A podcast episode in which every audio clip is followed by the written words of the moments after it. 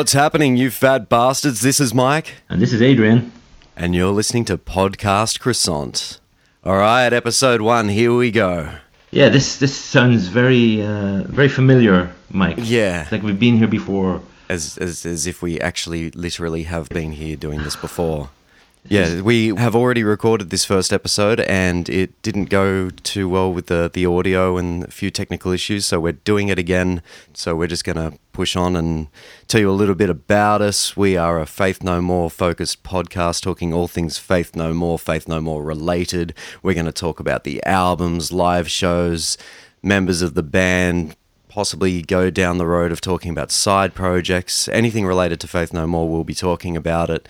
Uh, but we're going to be very much sort of, I guess you could say, community focused, listener focused, really looking for people to uh, contact us and be in touch with us and uh, interact with the show as well. So we do have an email. It's podcastcroissant at gmail.com. We've got a Twitter, which is podcroissant. That's P O D croissant. There's an Instagram and a Facebook, both podcast croissant. So you can find us on all of those.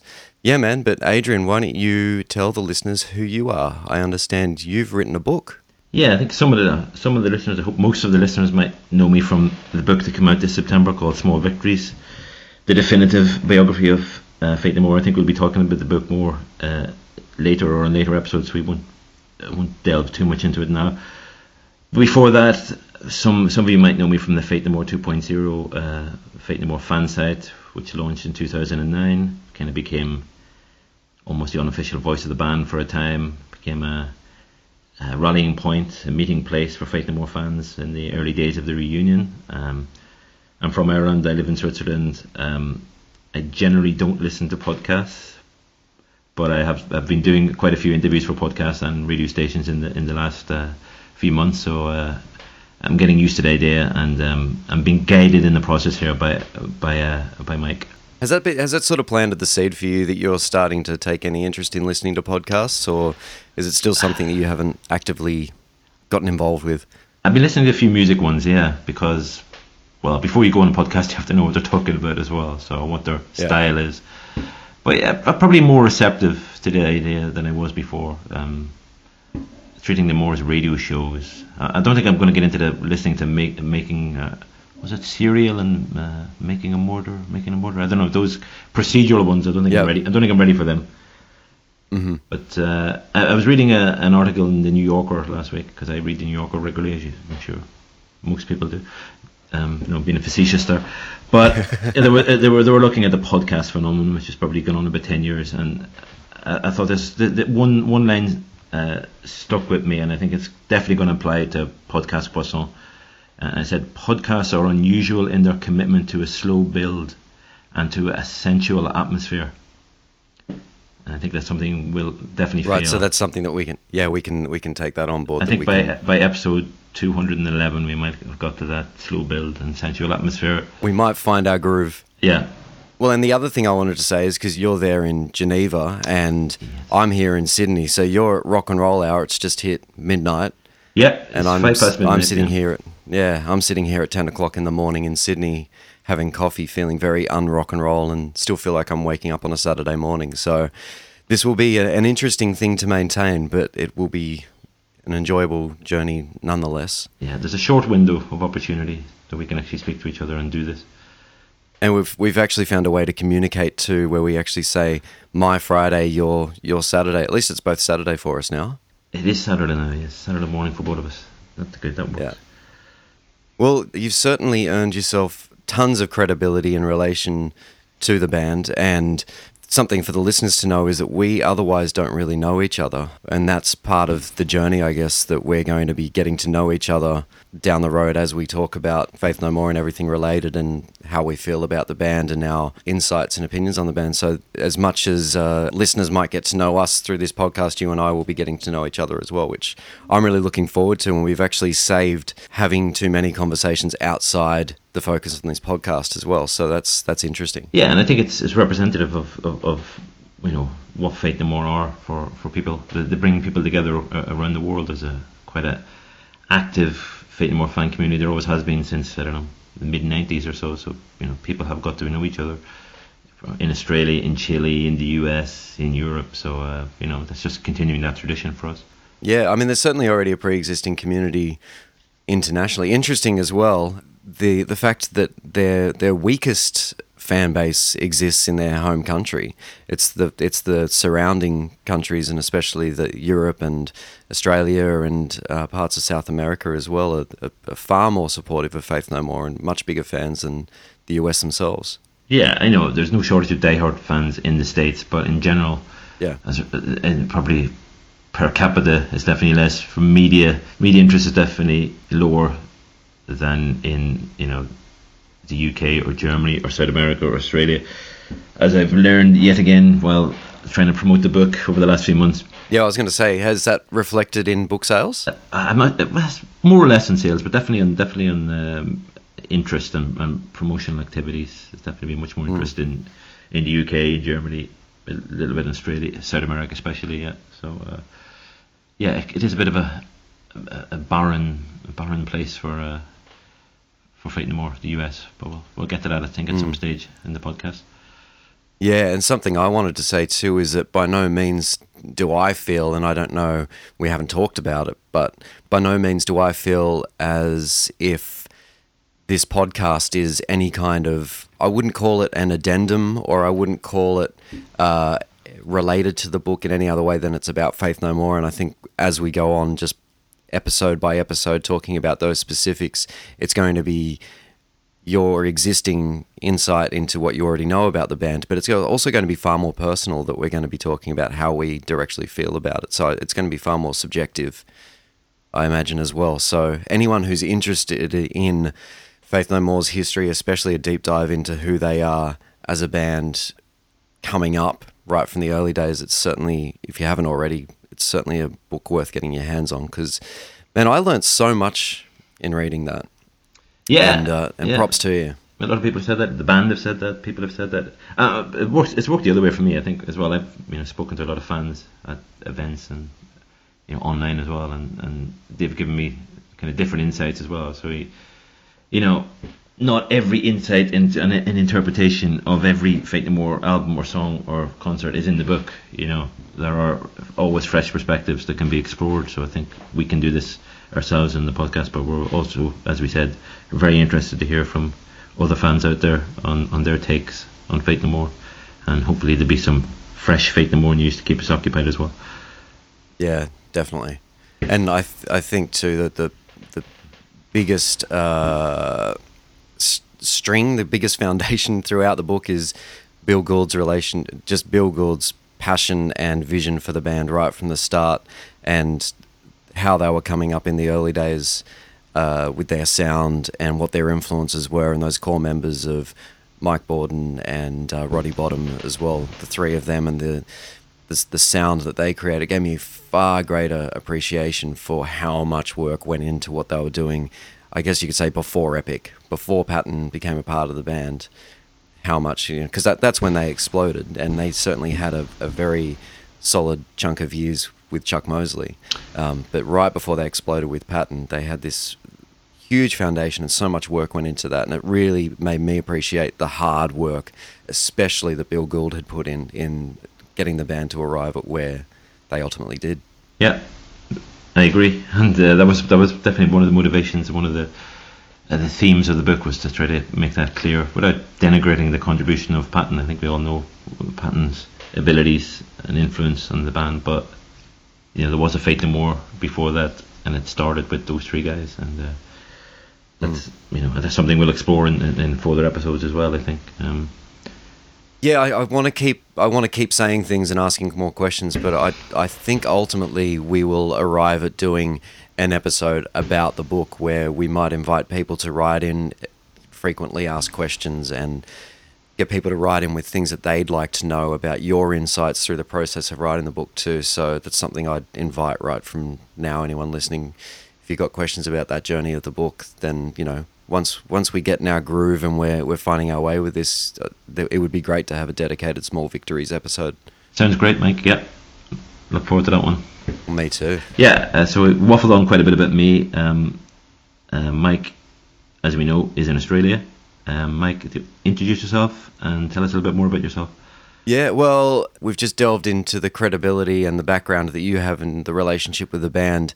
And talking subjectively, my relationship with Faith No More is just a kid that fell in love with them at the start of Epic. And we're going to talk about how we came into knowing Faith No More. But I just deep dove into Faith No More from the moment I heard them.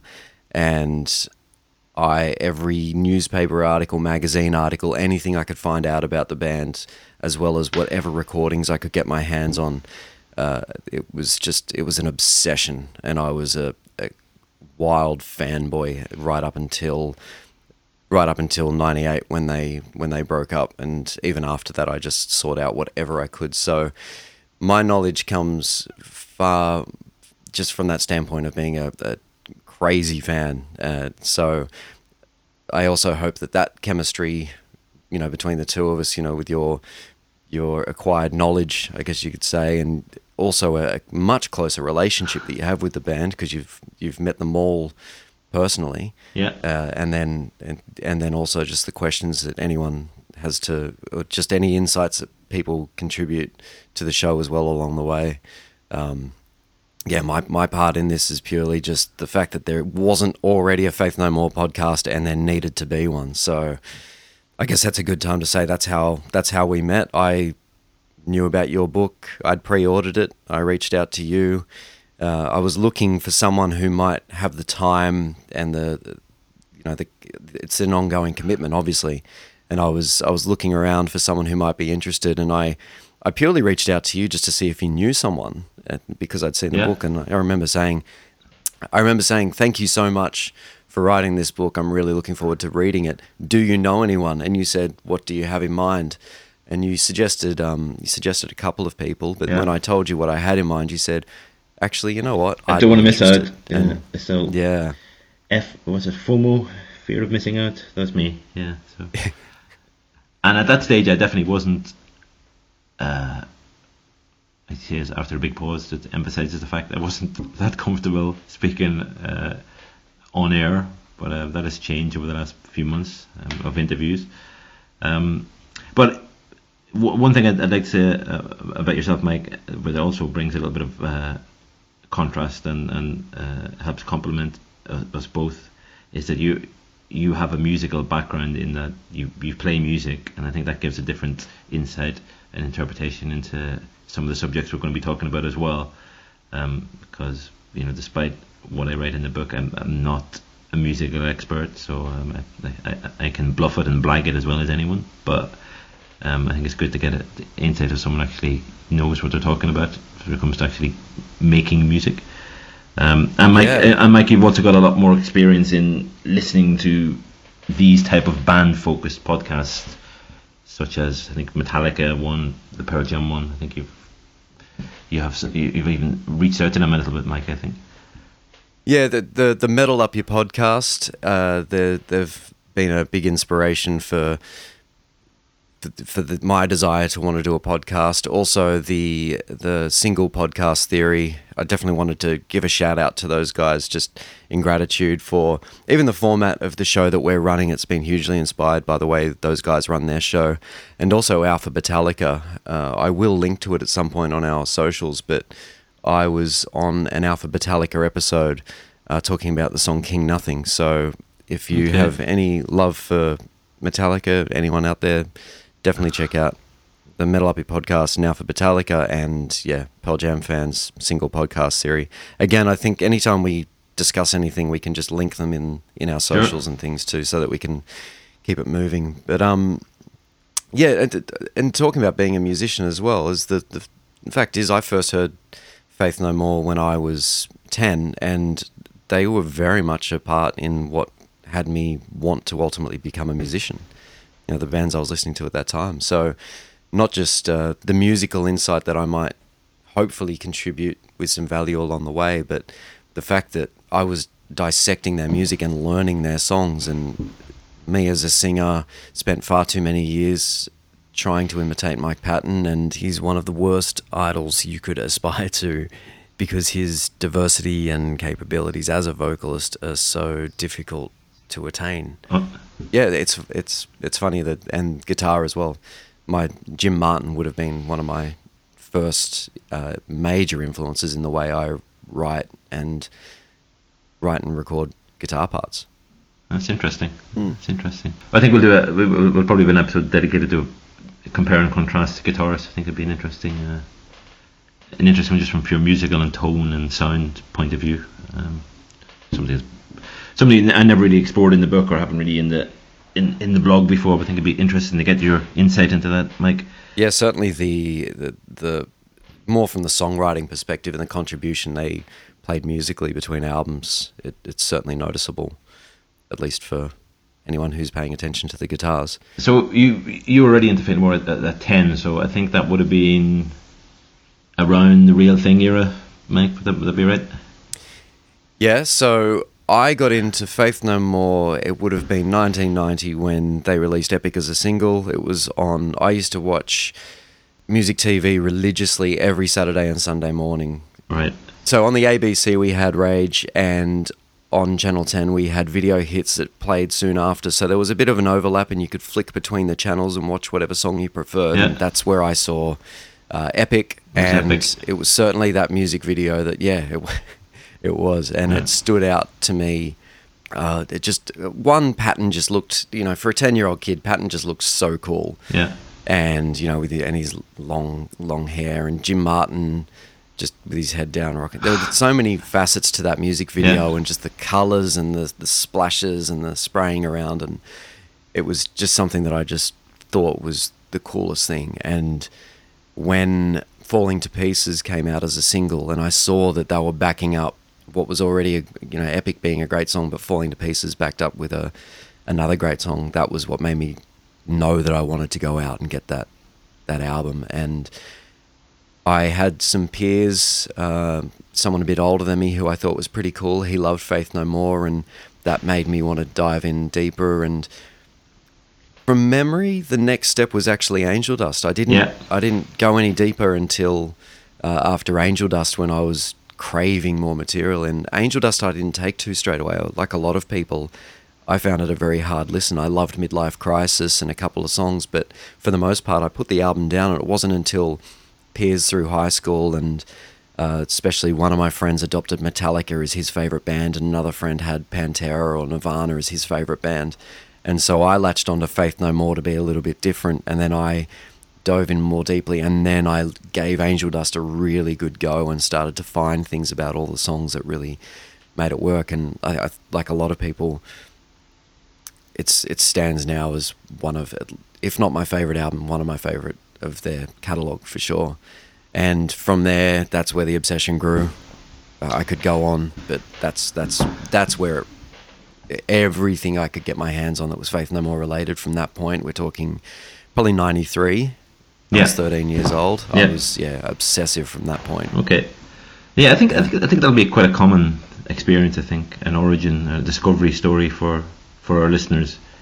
I'd be interested to hear from people who were who got into Fate more earlier, who got into Fate more in the Chuck Mosley era. You know, there are uh, I've met people like that uh, who are a little bit older. But it's interesting. I'd, I'd like maybe when we're, when we'll probably have an episode dedicated to Chuck as well. I think it'd be good maybe to get someone from that generation from who discovered him in you know 85, 86, 87 to uh, Yeah, to give them their perspective because I think we've got a similar perspective. We discovered them. I discovered again. I was a little bit older. I think it was about fifteen or so when I, and I think it must have been Epic or from I don't know where video I saw on, uh, the morning TV as you as you say as well in Ireland or um, probably MTV or the ITV chart show, one or the other. Um, and yeah, I was hooked as well. The the, the bright colours, the uh, you know the crunchy guitar, but something different. You know, wasn't quite sure what it was, but it was something different, and I liked it.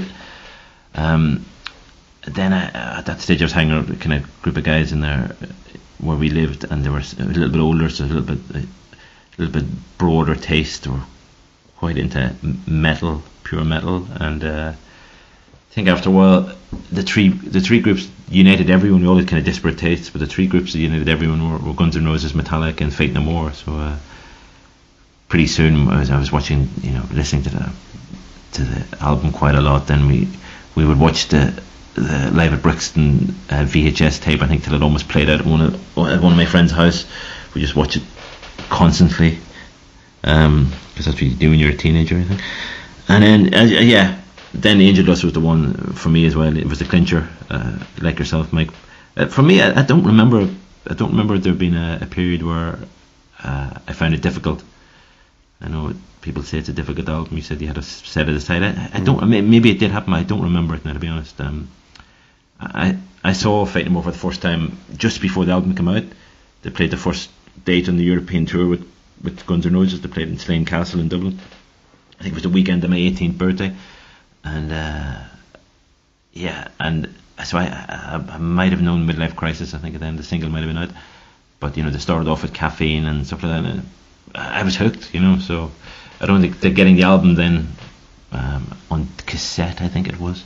Um, I don't think I don't I don't think it was difficult. It, it, I don't think it was difficult for me to get into it. But yeah, that was the one that, that got me hooked. I think, and I think at that stage it kind of it was Guns N' Roses and Faith No More. They were my two favorite bands, and there was, there was no one else. And sometimes it'd be Faith No More my favorite band, sometimes it'd be Guns N' Roses my favorite band. But they were that was pretty pretty set for the next I don't know five six years or so until.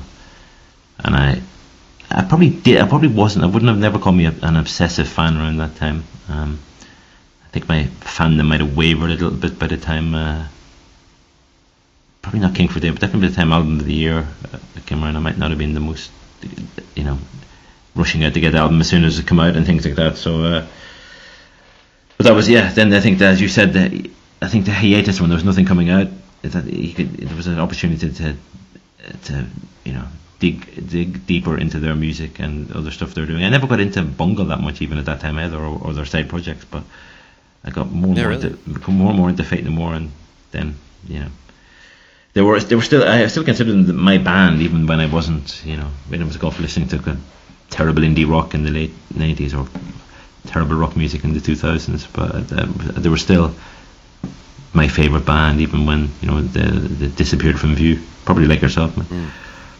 Do you think the hiatus was healthy for their career? As a band, uh, yeah, I think so you look at look at how big they were much bigger when they came back. I think than when they left. You know, the absence makes the hardcore fonder, and it definitely did in their case. And I think if they had kept, if they had trundled on for another two or three albums, the freshness would have gone. I think you see it. There's not many bands who haven't had a break and came back, but the ones that have continued, they kind of, you notice. If, you look at festival bills, they're slightly, you know, further down the the lineup than they should be. Maybe like Alice in Chains, I think they could be one of them. I think even Smashing Pumpkins who went away, but the, Billy Corgan kept coming back, doing Smashing yeah. Pumpkins albums that were just himself. I think you, I think you can harm yourself by doing too much, and I think it, I think it was good for them as musicians and as people. Maybe it didn't need to be as long as it was, but it was long. And, but it, you know, definitely when they came back in 2009, they were they were a bigger band, a, a much more appreciated band, and uh, you know, so it definitely definitely was a career boost. Hiatus is a career boost. Yeah, uh, one of my one of my all time favorite bands as well is Kyuss, and what yeah. I respect about what what I respected about Kyuss was that they were making great music, and my understanding of them breaking up was probably would have had something to do with Josh Homme because I know that he's a bit of a character in terms yeah. of I imagine he would be a difficult person to work with. Yeah. Just from what I've picked up, I don't know anything directly, but they went out on a high. They went out and left a legacy and I was disappointed when Kyuss got back together and did the Kyuss Lives. Yeah. And uh, I can't, the name's not coming to the top of my mind. Uh, Vista Chino, I think, was their, the, the project they called Kyuss Lives after Josh Homme took out a lawsuit yeah. to ask them to cease and desist using the name. Yeah. And they, to me, do exactly what going, leaving the party on a high. And I, I think Faith No More left a legacy when they stopped in 98 where it left people still wanting, you know, they still yeah. wanted more. So exactly. when they did reunite in 2009, yeah. it was uh, people were ready for more. Yeah, uh, yeah, I think that I think that's definitely the case. Funny enough, I was reading an article this week about uh, Chinese democracy. I think it's ten years. This it's ten years this week. I think since Chinese democracy came out, um, the Guns N' Roses album, and uh, there was a good observation in it that said uh, if if that had been an Axl Rose solo album, or if that had been the the album that the reunited Guns N' Roses, who are touring and making fantastic money around the world, and with with uh, Axl Slash and Duff, if they if they come back with an album as good as that, they would be hailed as a triumph, and it'd be in all the the you know the end of the year best album list. So I think. I think you, can harm yourself a little bit by, by you know producing music when you don't need to produce music when there's not a demand for it. And I think you know I think Faith No More I think the break done them well, and they came back and they've approached the, the way they've approached. Uh, I mentioned in the book as well the way they approach uh, the whole concept of a reunion and a comeback is different than almost any other band, you know. And it can be a little bit frustrating for us, you know, they haven't done anything for for the last few years. But you know that's the only way it was going to work for them, and they've got complete freedom to do what they want, go where they go where they need to go. There seems to be less pressure, less tension, and you know, hopefully there'll be more good music to come. Yeah, absolutely. Well, there was an article. We're, look, we're, we're moving into talking about Faith No More news now, anyway. And there was an article that yeah. If I can just interject, Micah, just that we will have every episode a little section called Faith No More news. Um, um, yes, yes. So we've, we've we've moved on to it this week um, because just before we recorded, there, there was some Faith not not every not every week there is Faith No More news, but there has been some Faith No More news this week. Mike, I'll let you return to what you were saying. Well, I I feel as though you might have more insight that what was shared. Can't remember the website now. There was an interview with Roddy Bottum, and he said that anytime he's in San Francisco, he is jamming with uh, Mike Bordin and Bill Gould, and the three of them have been.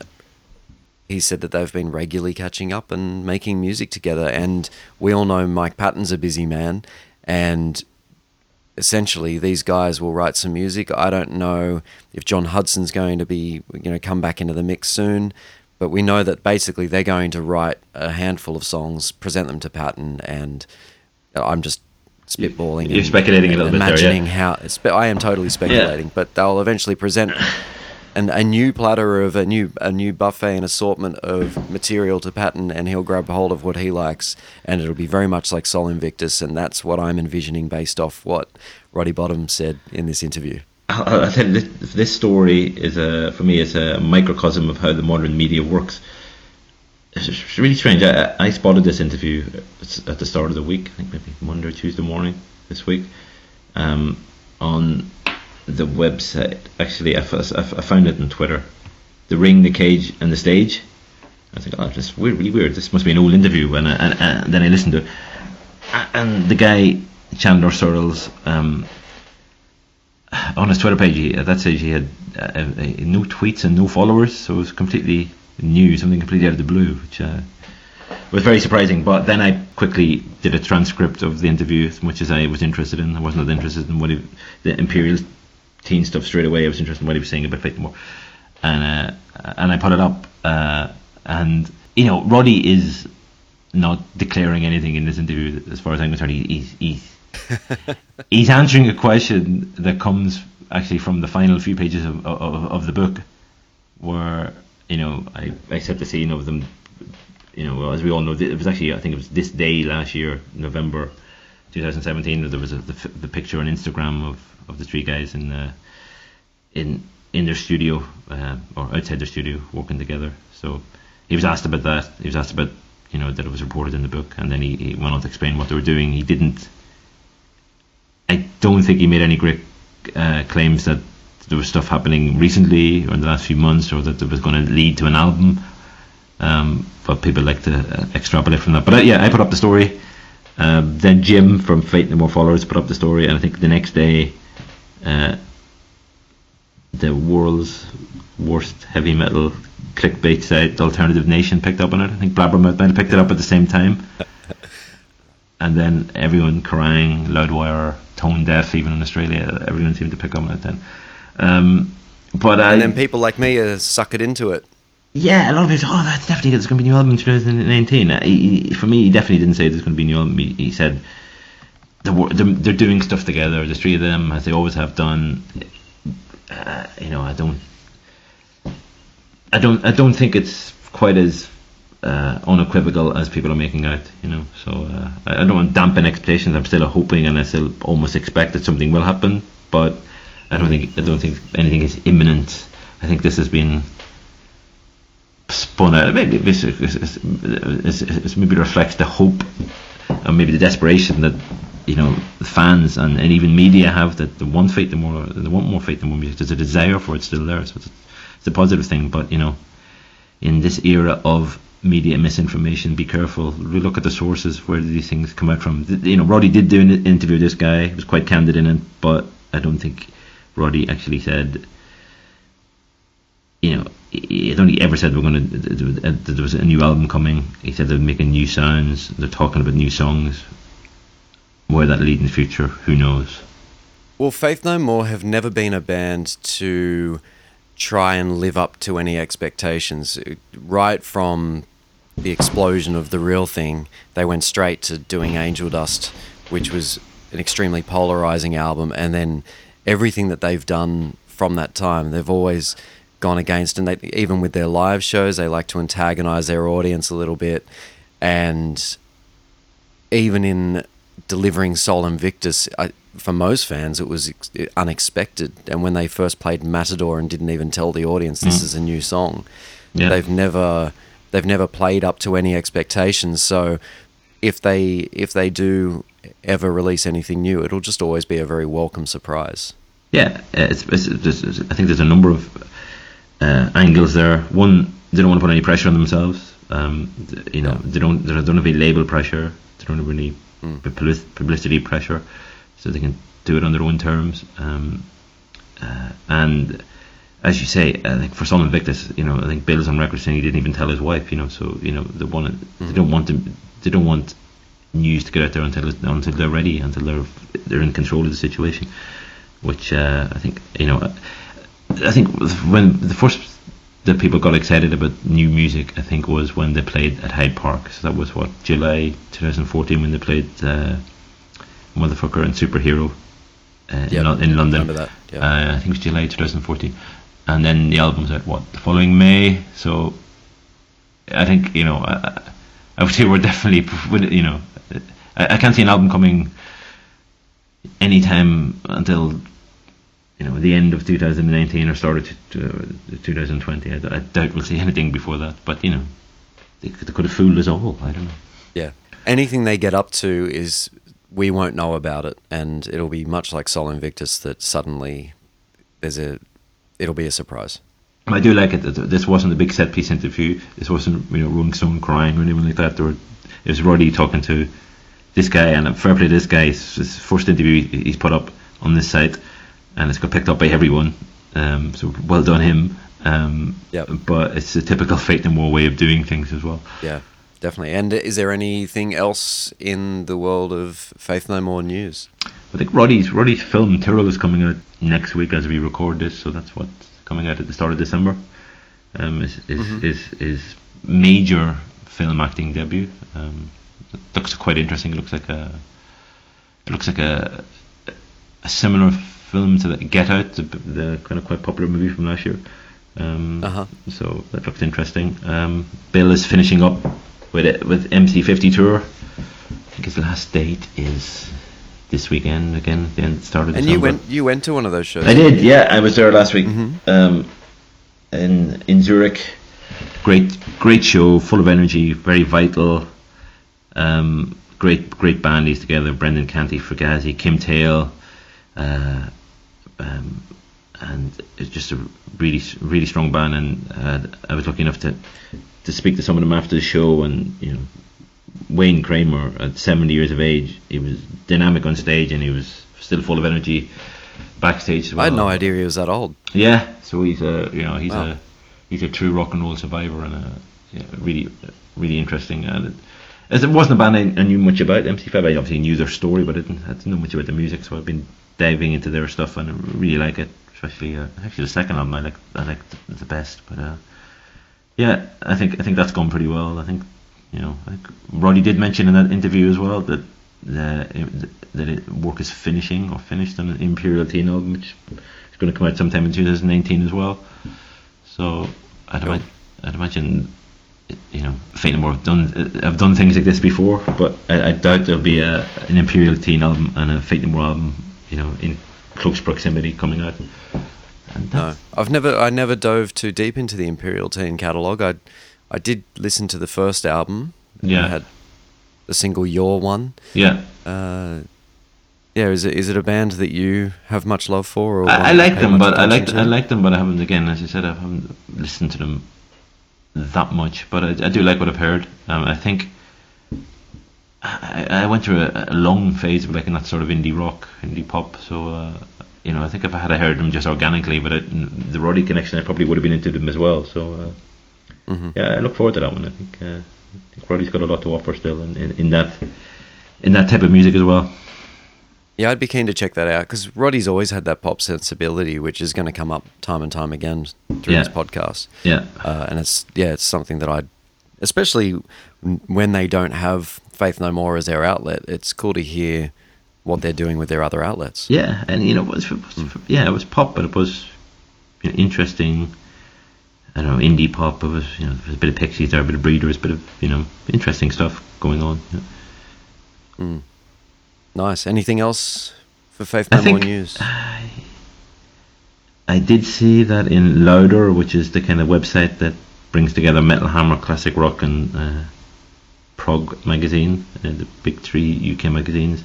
They ha- they featured the real thing this week in their top albums of 1989. They're one uh, of those listicle articles.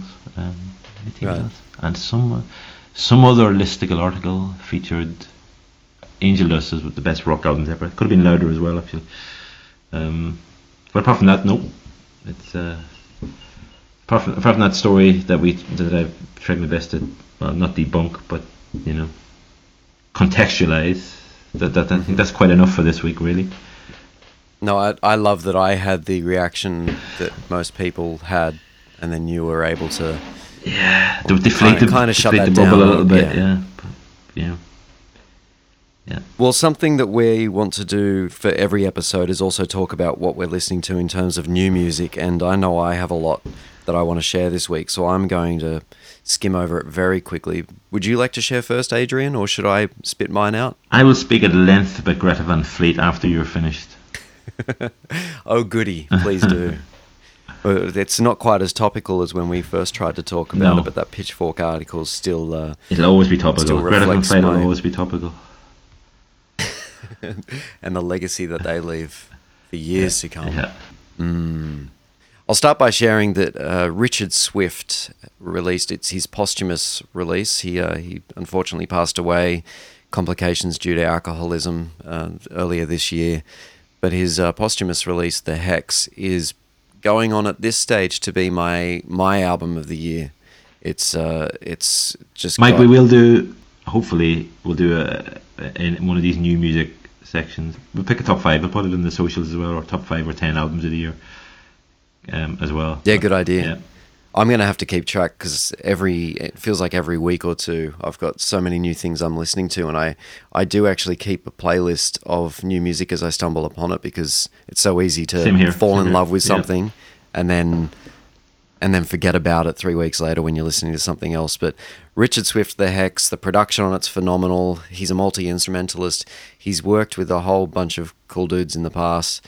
Uh, I think Ryan Adams, Sufjan Stevens. Uh, there was a couple of others that I was reading about, but yeah, definitely check him out. Uh, Damien Jurado has released The Horizon Just Laughed. That's been out a number of weeks now. That is a kind of it's got a soul kind of vibe to it. He's he's got a gorgeous voice. That's a great listen. Definitely, definitely something that I could put on at ten thirty on a Saturday morning. Uh, Theodore Inner Dynamics. Definitely check out the song Disorientation. He's a Greek dude, actually. Right. Multi Don't instrumentalist. know, don't know that. No.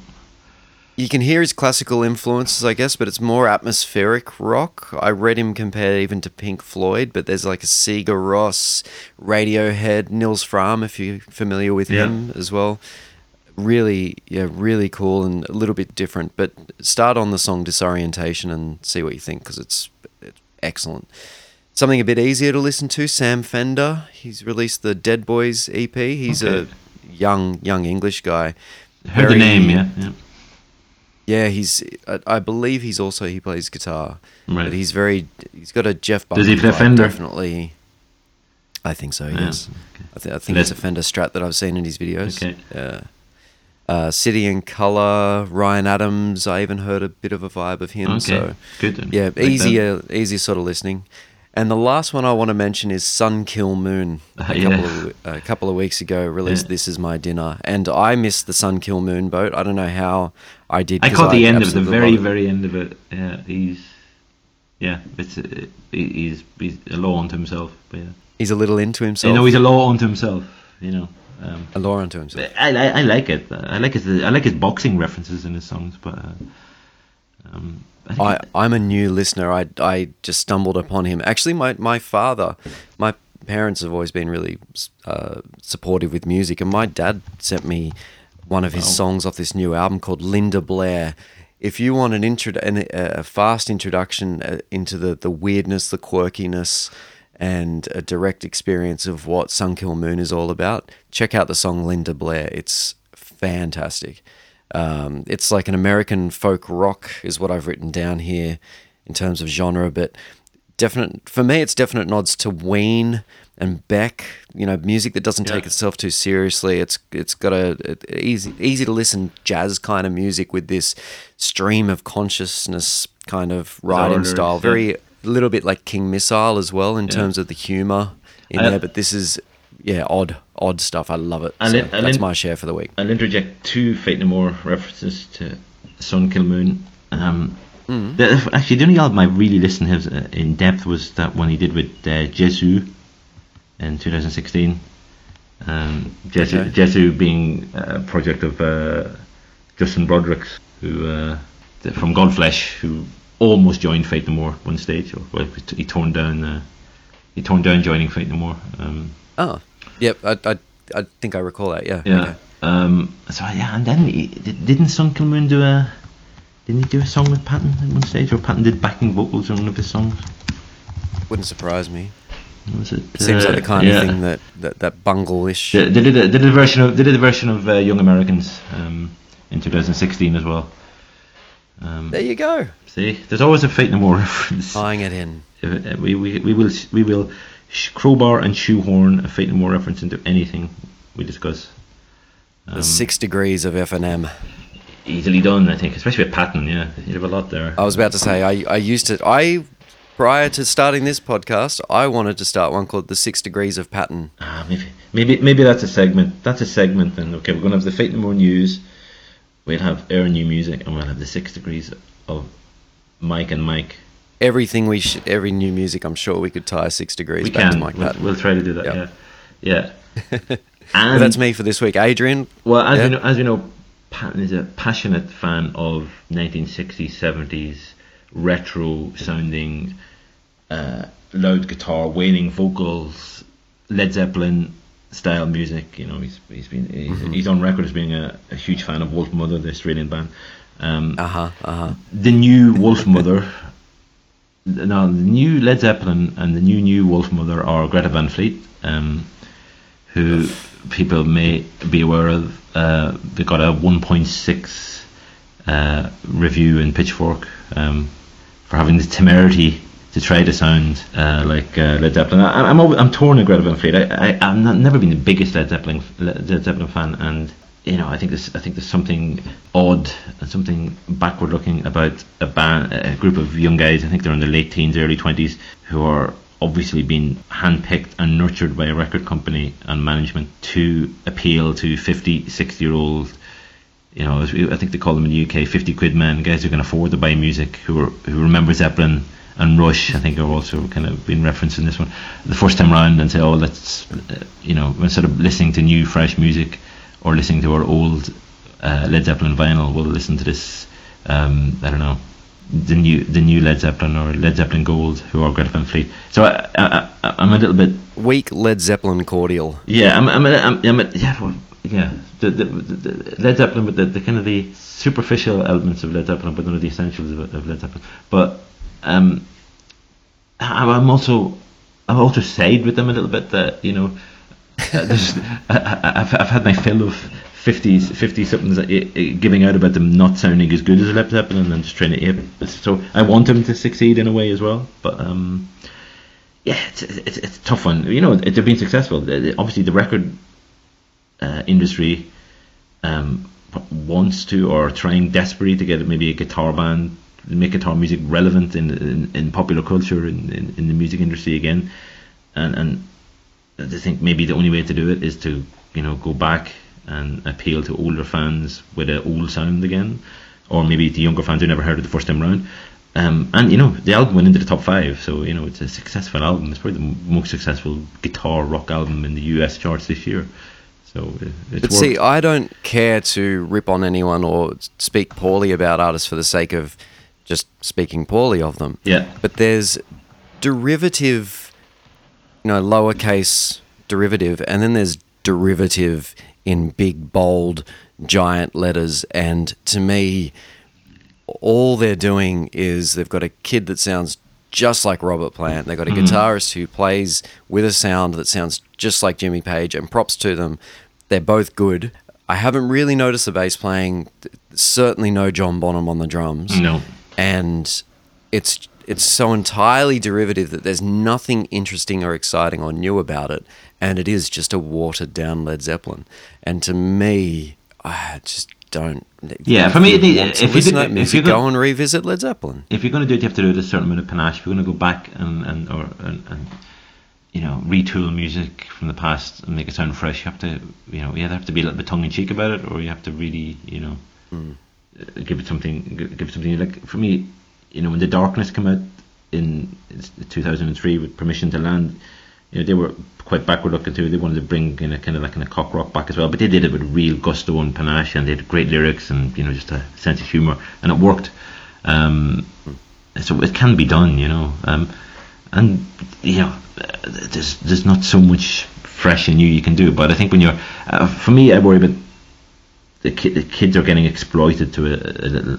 Kind of, I think I see them. I see Starcrawler as well, the LA band who are not not quite. They're maybe trying to get a late seventies, eighties sound of them. But again, very young kids who probably don't really know the music and or what they're supposed to sound like. There, there's a there was a band in Ireland who, who they announced in the last few weeks that they were breaking up, um, and and the, there were uh, the Strypes. Um, I remember they they came out and everyone from Dave Grohl and Elton John and were getting behind them and they had a big record deal and everyone saying this is you know this this is real rock and roll again and they were really they're very good they were they came out when they were like 16 17 so were, that was the, that was their selling point there was these 16 17 year old kids from a rural town in Ireland who were playing these old 60s rhythm and blues style songs you know, Dr. Feelgood kind of stuff you know um, and they, managed to get three albums out of it and they didn't really develop their sound maybe they moved a little bit into towards Arctic Monkey sound but not and now that's it. They're in the they're the early twenties, 22, 23, and they've been cast adrift. You know, the music career is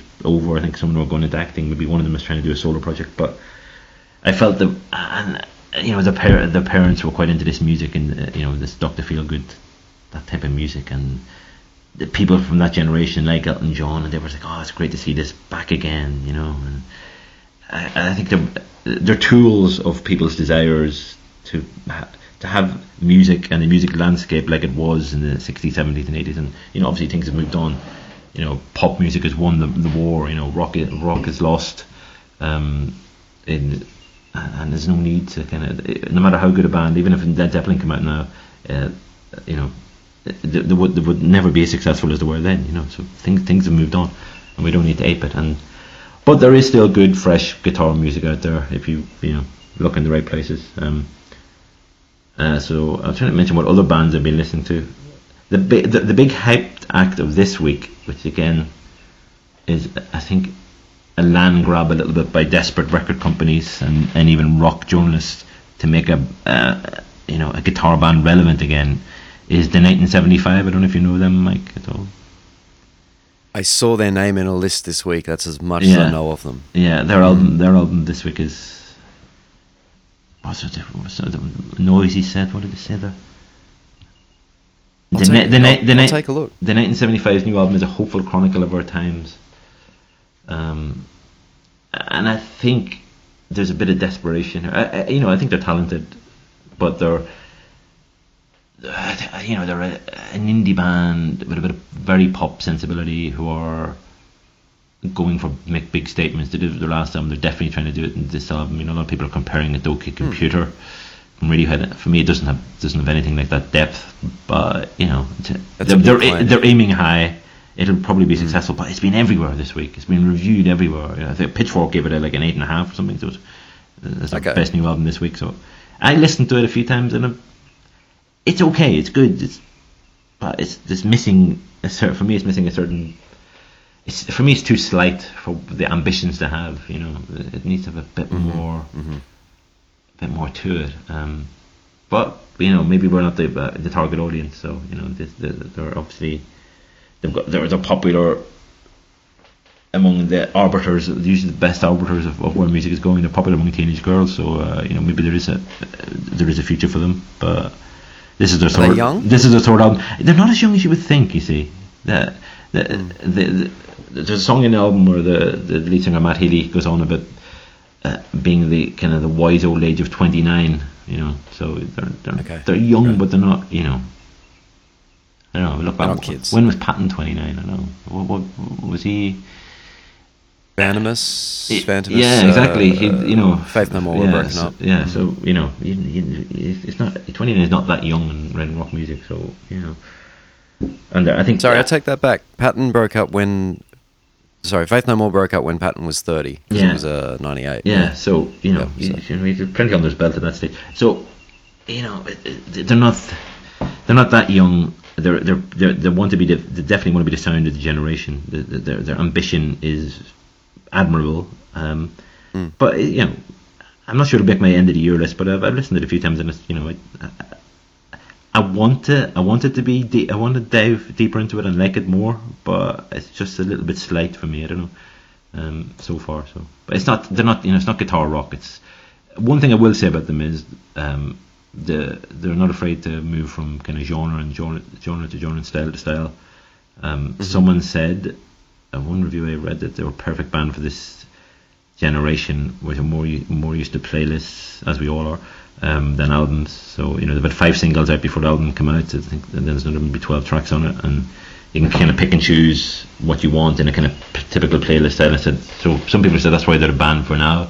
I, I, I heard someone when they were reviewing the book saying the Faith No More actually were the were the original band like that, who were you know a playlist or a shuffle band because they could you know move so many different genres and. But I think I think they'll find more able to put together a more coherent album. But yeah, they're, they're interesting. Uh, I I like when I'm always interested when the record company rose in, uh, or the record industry and they're kind of cheerleaders in in, in music writing, um, kind of rowing behind the, the next big thing. Uh, look, that was Gre- Greta Van Fleet in the US since 1975 now. Uh, it's just interesting to see where they go and you know where is this desperation coming from.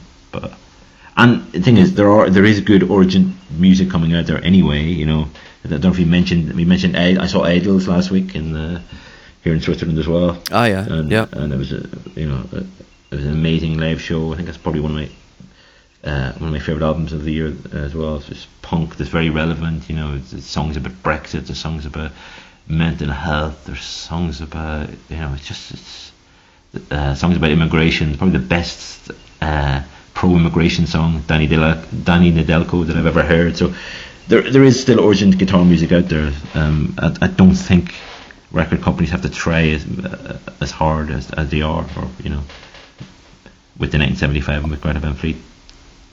I haven't given the new Idles album much of a go, but I really like the last one. Does the new album hold up as strong? Yeah, because the last one felt felt like they were thriving on the last album. Was it sounded like they were possibly peaking. Yeah, and I think the I think this one is a, a- step above again. They've definitely upped their game on this one. Yeah, it's, more coherent. The Okay. vision, the vision is there. Um, I, I really like the last one as well, but I think this is.